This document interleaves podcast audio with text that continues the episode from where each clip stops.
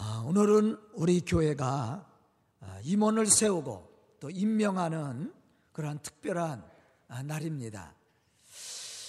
올해 임원이 돼서 사명을 감당하는 우리 임원들과 우리 성도들은 올해 하나님께서 우리에게 맡겨주신 그 직분을 잘 감당해 나갈 뿐만 아니라 하나님의 약속하신 그 축복과 은혜를 받고 누릴 수 있는 그러한 믿음의 우리 성도들이 다 될 수 있기를 주의 이름으로 축원합니다.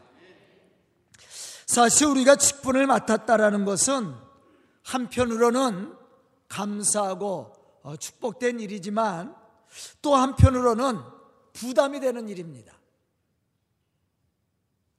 우리가 직분을 감당해 나갈 때 하나님이 허락하시는 승리의 기쁨도 또한 하나님의 은혜의 축복도 있지만 그것 때문에 우리에게 시험과 고난이 찾아올 수도 있다라는 사실입니다.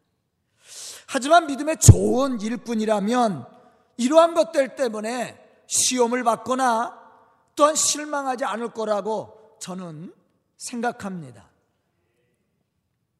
저는 오늘 어, 예배를 드리는 우리 임원들과 또 우리 모든 성도들이 참으로 맡겨진 직분을 잘 감당해 나갈 뿐만 아니라 그 사명을 통해서 하나님을 영화롭게 하고 하나님의 축복하시는 은혜로 그 모든 일들을 기쁨으로 감당해 나가는 좋은 일꾼들이 될 수 있기를 주의 이름으로 축원합니다.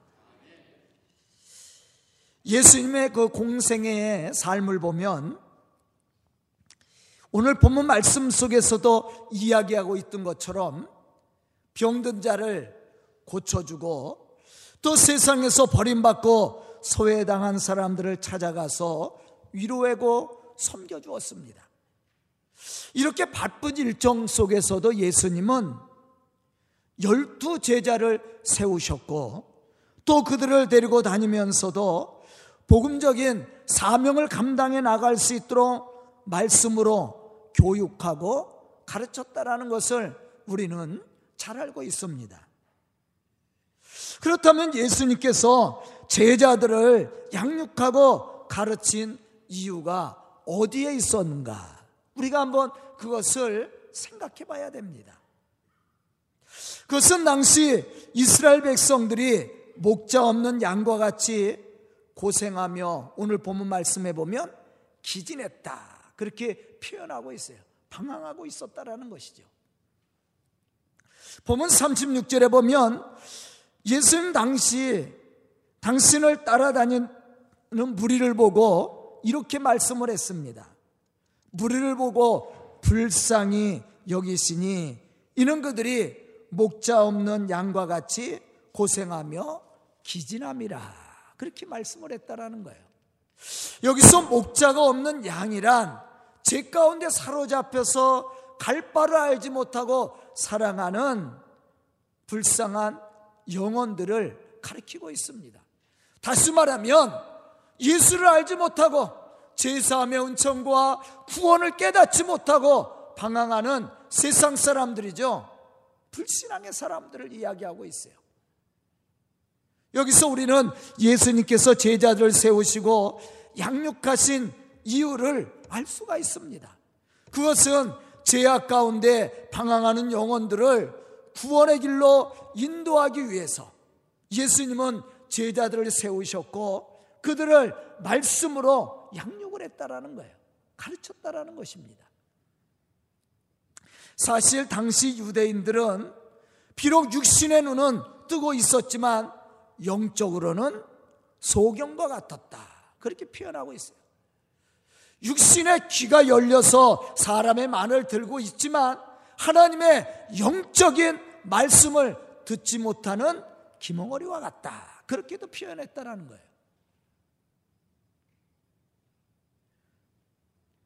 사실 그들은 메시아를 갈망했습니다. 그들은 세상에서 구원할 메시아를 기대하고 있었습니다. 그런데 그들은 예수님이 세상에 오셨음에도 불구하고 예수님을 메시아로 영접하지 않았다라는 거예요. 오히려 예수님은 어떻게 했어요? 십자가에 내주었습니다. 뿐만 아니라 예수님을 조롱했습니다. 예수님은 이 불쌍한 영혼들을 구원하기 위해서 본인이 직접 복음을 전하기도 했지만 제자들을 양육해서 땅 끝까지 이르러 이 하나님의 복음의 역사를 이루기를 원하셨다라는 거예요. 저는 오늘 예배를 통해서 말씀을 듣는 우리 임원들과 우리 성도들이 이러한 하나님의 뜻을 깨닫고 복음의 좋은 일꾼들이 되어서 영원 구원에 앞장서는 그러한 믿음의 좋은 일꾼들로 쓰임 받을 수 있기를 주의 이름으로 축원합니다. 본문 37절로부터 38절에 보면 예수님은 제자들 향해서 이렇게 말씀을 하셨습니다. 추수할 것은 많되 일꾼이 적으니 그러므로 추수하는 주인에게 청하여 추수할 일꾼을 보내주소서 하라. 그렇게 말씀을 했다라는 거예요. 지금 예수님은 추수한 일꾼을 부르시고 계십니다. 왜냐하면 우리 주변에 예수를 알고 예수를 믿는 사람들이 많이 있는 것 같지만 사실은 믿지 않은 사람들이 더 많이 있습니다. 사람들은 교회가 많다고 이야기합니다. 그런데 저는 그렇게 생각하지 않습니다. 교회가 너무 적습니다. 요즘은 교회가 세워지기보다 십자가가 세워지기보다 우리 주변에 카페가 더 많아요. 안 그래요? 술집이 더 많습니다. 저는 우리 주변에 교회가 개척 들어오는 걸 막질 않아요. 아무리 가까이 와도 허락을 해줍니다. 우리 주변에 교회 더 많아야 돼요. 그래야 한 영혼이라도 더 구원해낼 거 아니에요. 예수님도 말씀합니다. 추수할 것은 많은데 일꾼이 적다라는 거예요. 교회가 많아 보이지만 과연 이 교회들이 다 이 복음의 사명을 잘 감당하고 있느냐는 거예요.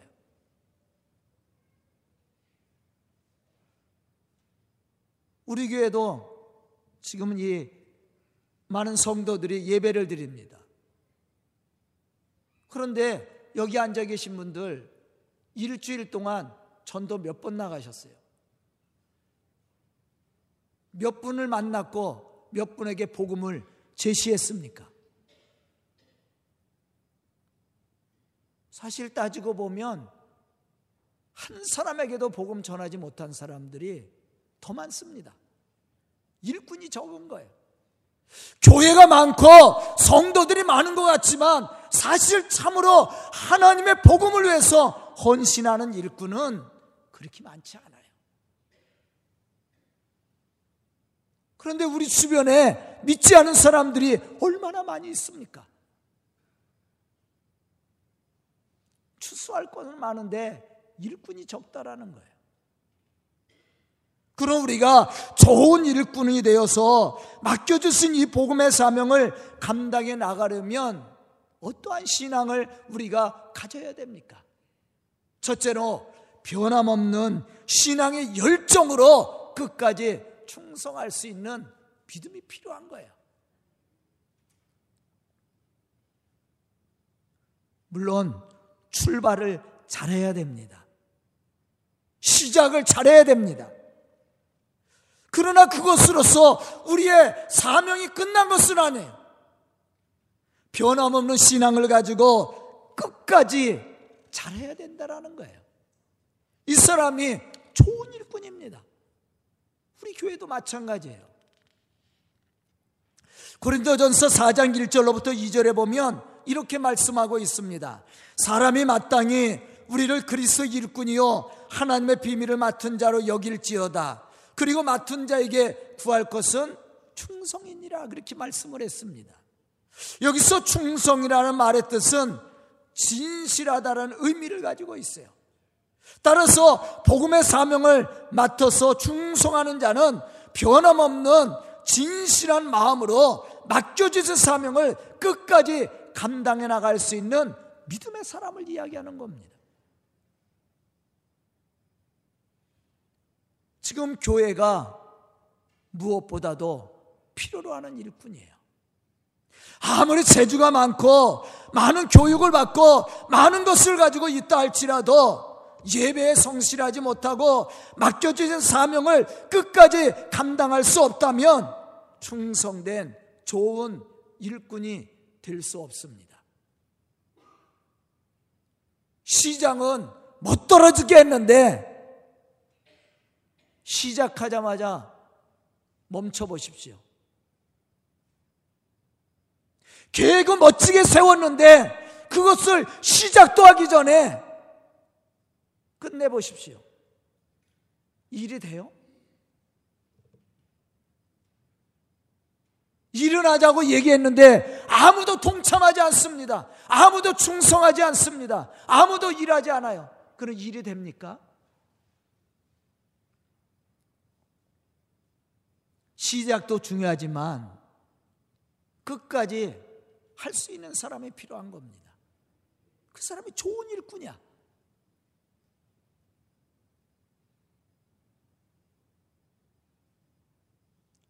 교회 안에서 우리에게 어떠한 직분이 맡겨지든지 책임감을 가지고 끝까지 성실하게 감당하는 사람이 충성된 좋은 일꾼이라는 것이죠. 예수님의 제자들이 은혜를 받기 전에는 개인적인 욕심이나 자존심을 내세웠습니다. 하지만 그들이 은혜를 받고 성령의 충만한 은혜를 받게 되었을 때 충성된 일꾼으로서 순교당할 때까지 맡겨주신 그 사명을 감당했다라는 거예요. 먼저 그들은 말씀 앞에 바로 서기 시작했습니다. 귀찮고 지루했던 말씀이 감동이 되고 은혜가 되었다라는 거예요. 그러다 보니 예배가 살아났습니다. 예배를 통해서 은혜를 받은 성도들이 세상을 향해서 담대히 살아계신 하나님을 선포하기 시작했습니다. 사도행전 2장에 보면 이때 많은 기적이 일어나고 역사가 일어났습니다. 많은 사람들이 가슴을 치며 회개하고 돌아오기 시작했습니다. 날마다 구원받는 사람들로 교회는 넘쳐나기 시작했습니다. 우리가 하나님의 좋은 일꾼이 되어서 이 복음의 사명을 감당해 나가려면 우리 속에 말씀의 은혜가 있어야 된다는 거예요. 선포되어지는 하나님의 말씀이 우리의 가슴을 친 정도로 감동이 되고 은혜가 되어야 됩니다. 말씀이 깨달아져야 된다는 거예요. 그래야만이 우리가 하나님의 좋은 일꾼으로서 헌신할 수 있는 신앙이 생기는 그리고 또 한 가지는 자기를 낮추고 종의 모습으로 섬기는 자가 되었다라는 것이죠. 마태복음 20장 27절로부터 28절에 보면 예수님은 제자들 향해서 이렇게 말씀을 했습니다. 너희 중에 누구든지 으뜸이 되고자 하는 자는 너희의 종이 되어야 하리라. 인자가 온 것은 섬김을 받으려고 온 것이 아니라 도리어 섬기려 하고 자기 목숨을 많은 사람의 대속물로 주려 하심이라. 그렇게 말씀을 했습니다. 사실 제자들은 예수님의 이 말씀이 이해가 되지 않았습니다. 또 마음에 감동이 되지도 않았습니다. 다만 그들은 섬김을 받으려고 했고 높은 자리에 앉으려고 서로 싸우고 다투고 시기하고 미워했습니다. 하지만 그들이 오순절 성령의 은혜를 받고 말씀이 깨달아지기 시작했습니다. 예수님이 하신 말씀이 이해가 되기 시작했습니다. 그리고 그들은 다른 사람을 섬격해 주기 시작했습니다. 이때부터 교회는 부흥이 갔다라는 거예요.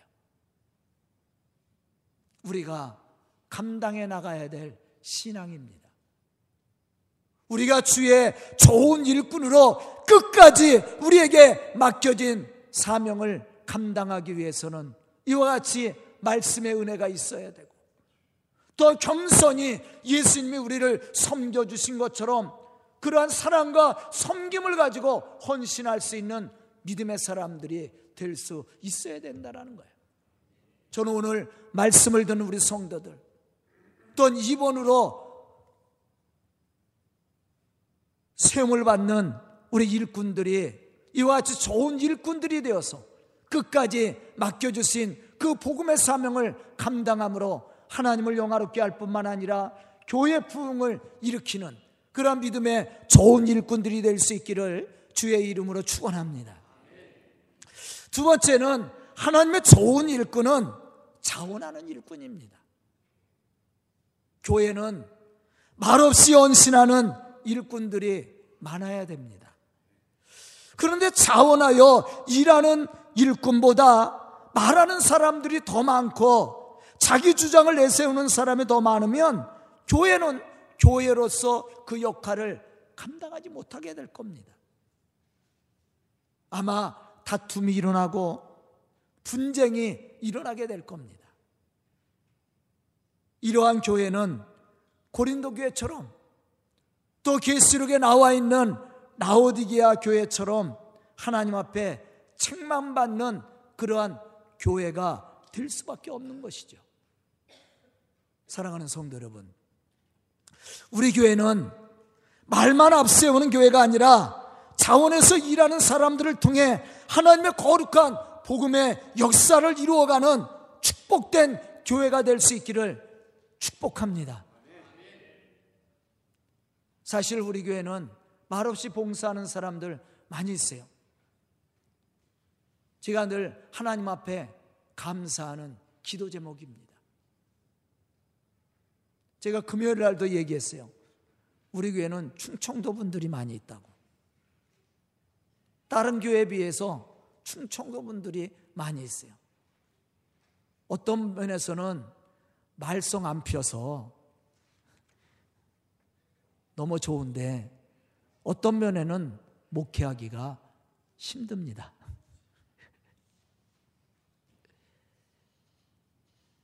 제가 어떤 얘기를 해도 제가 어떤 문제를 제시해도 어떤 일을 하고 하자고 그래도 반대하는 사람은 없어요, 우리 교회. 여태까지 반대한 분이 없어요.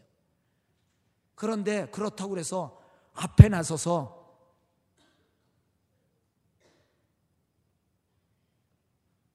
일하는 사람도 없습니다.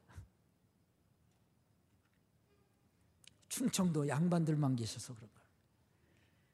제가 얘기하면 그리워. 야. 대시오. 이 그리라는 말도 대시유라는 말도 야, 이게 굉장히 예민한 거예요. 제가 충청도 목사님들하고 많이 친하거든요. 그런데 진짜 긍정을 해요. 그리요, 그리요. 아니, 그리를 몇 번씩 이렇게 반복을 하죠. 그는 하겠다는 얘기야. 그리요. 이거는 안 하겠다는 얘기예요. 대시요. 대시요. 이게 달라요. 대답이 다른 거야. 참 그게 처음에는 몰랐는데 알겠더라고. 이렇게 많이 친해 보니까. 그리요 그러면 우리가 얘기하면 예라는 얘기거든요. 그런데 그냥 그리요 그리고 지나가면 그건 긍정이 아니에요. 대답은 했지만. 근데 진짜 긍정이면요. 그리요 그리요 그리요. 아, 이 말이 몇 번씩 나오더라고. 그걸 하겠다는 얘기야. 우리 교회가 그래.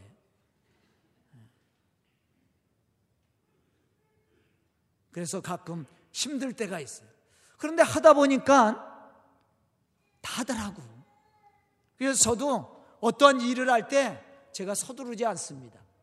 제가 우리 교회 뭐 하자고 그러고 막 서두르는 거 봤어요? 제가 우리 교회 뭐 합시다. 그렇게 해놓고는 기다리는 거야. 기다리면 또 다 하더라고. 이 충청도 양반들이 많아갖고 결국은 다 하면서도 앞서 나가진 않아. 아, 우리 교회에서 뭐 하면 앞장서서 막 하려고 하는 사람들이 있어요? 대답은 하는데 앞장서는 사람은 없어요. 근데 결국은 또 다 하더라고. 그래서 저도 이제 그걸 배워갖고 무슨 의견을 내놓고 기다려보죠. 그런데 우리 성도들 그래도 잘 따라와 주고 잘해주는 거 너무 감사한 일입니다. 자, 우리가 하나님의 일을 하는데 어떻게 해야 되느냐? 자원함이 써야 돼요, 자원해서. 고린도후서 9장 7절에 보면 이렇게 말씀합니다. 각자 그 마음에 정한 대로 알 것이요 인색함으로나 억지로 하지 말지니 하나님은 즐겨내는 자를 기뻐하시느니라. 저는 여기서 두 가지 사실을 발견했습니다. 마음에 정한 대로 한다. 그리고 자원해서 한다. 이 정한 대로 한다는 말을 다시 한번 새겨봤습니다. 너희가 마음에 정한 대로 할지니 그랬어요. 정한 대로 하라. 이 정한 대로 하는 것이 뭔가 생각해 보니까요. 우리가 신앙생활 하면서 성령이 우리에게 주는 첫 마음이 있습니다. 첫 감동이 있어요. 어떤 일을 하든지, 어떤 결단을 하든지, 우리에게 처음 주는 마음이 있어요. 그거대로 하면요, 문제가 되지 않는다라는 거예요. 하나님이 우리에게 처음 마음을 주셨을 때, 처음 감동을 주었을 때, 처음 음성을 주었을 때, 그 마음을 가지고 하는 거예요. 하나님의 선하신 뜻이죠. 계산하지 말고, 따져보지 말고, 그리고 어떻게 하라 그랬어요? 자원해서 하라 그랬어요. 자원해서. 내 마음에 기쁨이 있고 감사가 있어서 자원할 때 하나님은 기뻐하신다라는 것이죠. 또한 이러한 사람을 통해 하나님은 일하시고 역사하신다라는 겁니다. 물론 우리가 예배를 드리고 성전에 나올 때도 또한 교회에 복음을 위해서 헌신할 때도 무언가 우리가 봉사하고자 할 때 마음의 기쁨과 감사를 가지고 할 때도 있지만 그렇지 못할 때도 많이 있을 겁니다. 과연 오늘 이 예배 시간에 나올 때 기쁜 마음, 감사한 마음을 가지고 나온 분들 몇 분이나 계세요?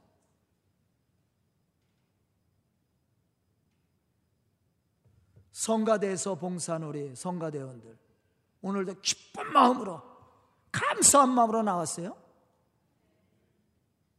대답이 시원찮아. 우리 SCO 기쁜 마음으로 왔어? 얘네들은 대답도 안 하네.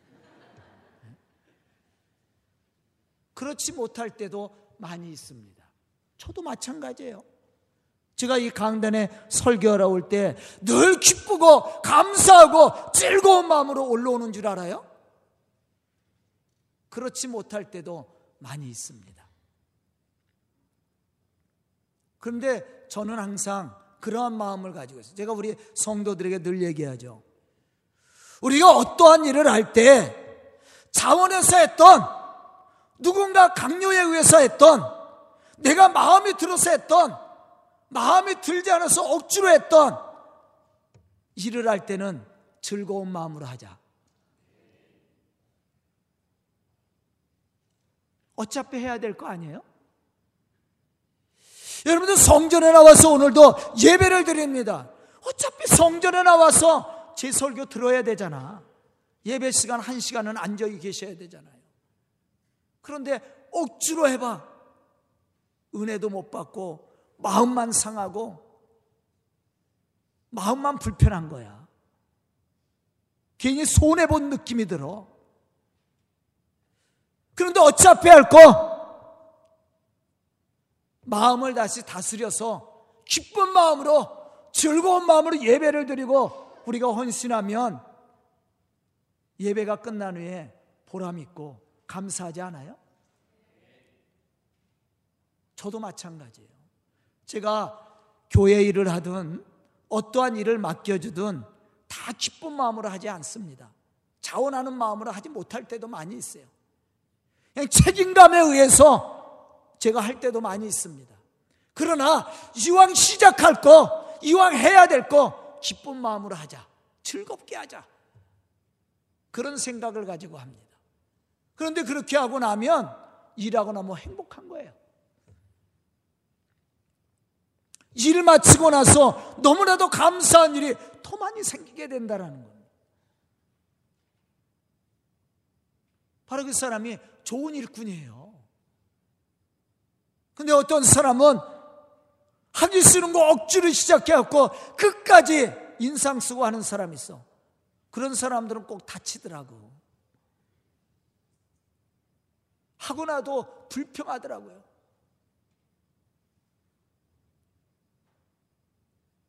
할 거 다 하고, 얻은 거 하나도 없고, 마음 상하고, 또 하나님의 축복도 못 받고, 얼마나 많이 손해를 봅니까? 옆 사람과 할 거 다 했는데, 어리석은 사람이에요. 지혜로운 사람이라면 우리에게 어떠한 일을 맡겨주든지 우리가 감사함으로 받을 수 있어야 되고 즐거움으로 그것을 감당해 나갈 수가 있어야 돼. 그 사람이 좋은 일꾼이 되는 겁니다. 그 사람이 하나님을 영화롭게 하는 사람이에요. 저는 오늘 말씀을 듣는 우리 성도들이 또 우리 임원들이 참으로 이러한 좋은 일꾼들이 되어서 참으로 하나님의 거룩한 역사를 함께 이루어갈 수 있기를 주의 이름으로 축원합니다. 세 번째는 구원의 확신과 하나님의 축복에 대한 기대를 가지고 일하는 일꾼입니다. 교회는 구원의 확신과 축복에 대한 기대를 가지고 일하는 일꾼이 필요한 것입니다. 왜냐하면 이러한 믿음의 확신과 기대를 가지고 일하는 일꾼은 어떠한 시험이 와도 어떠한 유혹이 와도 흔들리지 않고 맡겨주신 사명을 감당해 나갈 수 있기 때문에 그렇습니다. 그러나 믿음의 확신이 없고 하나님의 축복에 대한 기대가 없는 사람은 시험에 흔들리고 고난에 넘어질 수밖에 없는 거예요. 우리가 시브리서 11장 6절에 보면 믿음에 대해서 이렇게 말합니다. 믿음이 없이는 하나님을 기쁘시게 못하나니 믿음은 어떤 믿음이라고 그랬어요? 하나님의 살아계심을 믿는 것과 상 주시는 이심을 믿어야 할지니라. 아멘. 하나님이 살아계셔서 지금 우리 가운데 역사하시고 우리를 축복하심을 믿는다면 우리의 신앙은 흔들리지 않습니다. 담대히 하나님의 이 거룩한 역사를 이루어가게 되어 있어요. 그런데 그러한 믿음이 없고 이러한 기대를 가지고 우리가 하나님 앞에 나오지 못하니까 예배가 힘들고 사실은 신앙생활에 힘겨워지는 거예요. 그리고 작은 일에도 신앙이 흔들려서 시험에 넘어지게 되는 겁니다. 우리가 마태복음 25장에 보면 한 달란트 받은 사람이 나옵니다. 이 사람은 실패한 사람이에요. 왜 이 사람이 실패할 수밖에 없었는가? 그것은 그가 주인에 대한 신뢰가 없었다라는 거예요. 믿음이죠. 주인에 대한 신뢰가 없으니까 그를 통해서 기대할 것이 없었다라는 거예요. 주인을 나쁜 사람으로 봤습니다. 그러니까 그가 맡겨진 일을 감당할 수가 없었던 겁니다. 우리도 마찬가지예요. 우리가 신앙생활 하면서 하나님이 우리에게 베풀어 주신 제사함과 구원의 확신이 없이 또 하나님이 우리 속에 역사하시고 축복하심을 우리가 믿지 못하고 신앙생활 한다면 쉽게 유혹을 받고 쉽게 시험에 넘어지게 되어 있어요. 그러나 하나님을 향한 분명한 신앙과 구원의 확신과 또한 우리 속에 역사하시고 축복하시는 하나님을 우리가 믿는다면 어떠한 사명이 주어지든지 어떠한 일이 주어지든지 우리에게 시험이 오고 고난이 온다 할지라도 그것을 이기고 승리함으로 하나님의 거룩한 역사를 이루어가는 믿음의 사람이 되는 거예요. 제자들도 마찬가지입니다. 예수님에 대한 확실한 신앙이 없었을 때는 그들은 시험에 넘어졌습니다. 세상을 두려워할 수밖에 없었습니다. 그러나 예수님에 대한 확실한 믿음이 생기고 또한 하나님에 대한 축복에 대한 기대를 가지고 있었을 때 그들은 시험에 무너지지 않았습니다. 핍박에 그들이 넘어지지 않았다라는 거예요. 오히려 담대히 하나님의 살아계심을 증언했다라는 사실입니다. 시편 37편 9절에 보면 다윗은 이렇게 고백합니다. 대저 행악하는 자는 끊어질 것이나 여호와를 기대하는 자는 땅을 차지하리로다. 왜 많은 사람들이 신앙생활 하면서도 실패하고 넘어집니까? 그것은 믿음의 눈을 들어서 살아계신 하나님의 역사를 바라보지 못하고 육신의 생각을 가지고 살기 때문에 그렇습니다. 하나님의 능력이 부족해서가 아니에요. 분명한 축복의 약속과 도우시는 하나님의 능력을 믿지 못하는 불신앙 때문입니다. 저는 오늘 예배를 드리는 우리 임원들과 성도들이 주님의 좋은 일꾼들이 되어서 하나님이 약속하신 그 말씀을 성취하고 성실하게 그 뜻을 이루어가며 기대를 가지고 나가는 믿음의 사람들로 하나님이 약속하신 그 축복의 역사들을 이루어갈 뿐만 아니라 하나님이 우리에게 맡겨주신 이 복음의 사명을 감당함으로 하나님을 영화롭게 할 뿐만 아니라 또한 교회를 봉시키고 세상에 죽어가는 많은 영혼들을 구원의 길로 인도하는 그러한 믿음의 성도들과 우리 교회가 될 수 있기를 주의 이름으로 축원합니다. 기도드리겠습니다. 은혜로우신 아버지 하나님, 감사합니다. 오늘도 말씀 듣게 해주시고 깨닫는 지혜를 허락하여 주시니 감사와 찬송을 드립니다. 이 시간 말씀을 듣고 결단하는 우리 성도들, 우리 임원들, 참으로 하나님이 세우신 일꾼들이오니 하나님의 거룩한 역사를 이루어가는 믿음의 좋은 일꾼들로 쓰임받게 해주시고 또 우리 성도들을 통해 이 교회가 부흥할 뿐만 아니라 하나님의 복음의 역사를 이루어 나갈 수 있는 믿음도 지혜도 능력도 주시옵소서 예수님의 이름 받들어 축복하며 기도드리옵나이다. 아멘.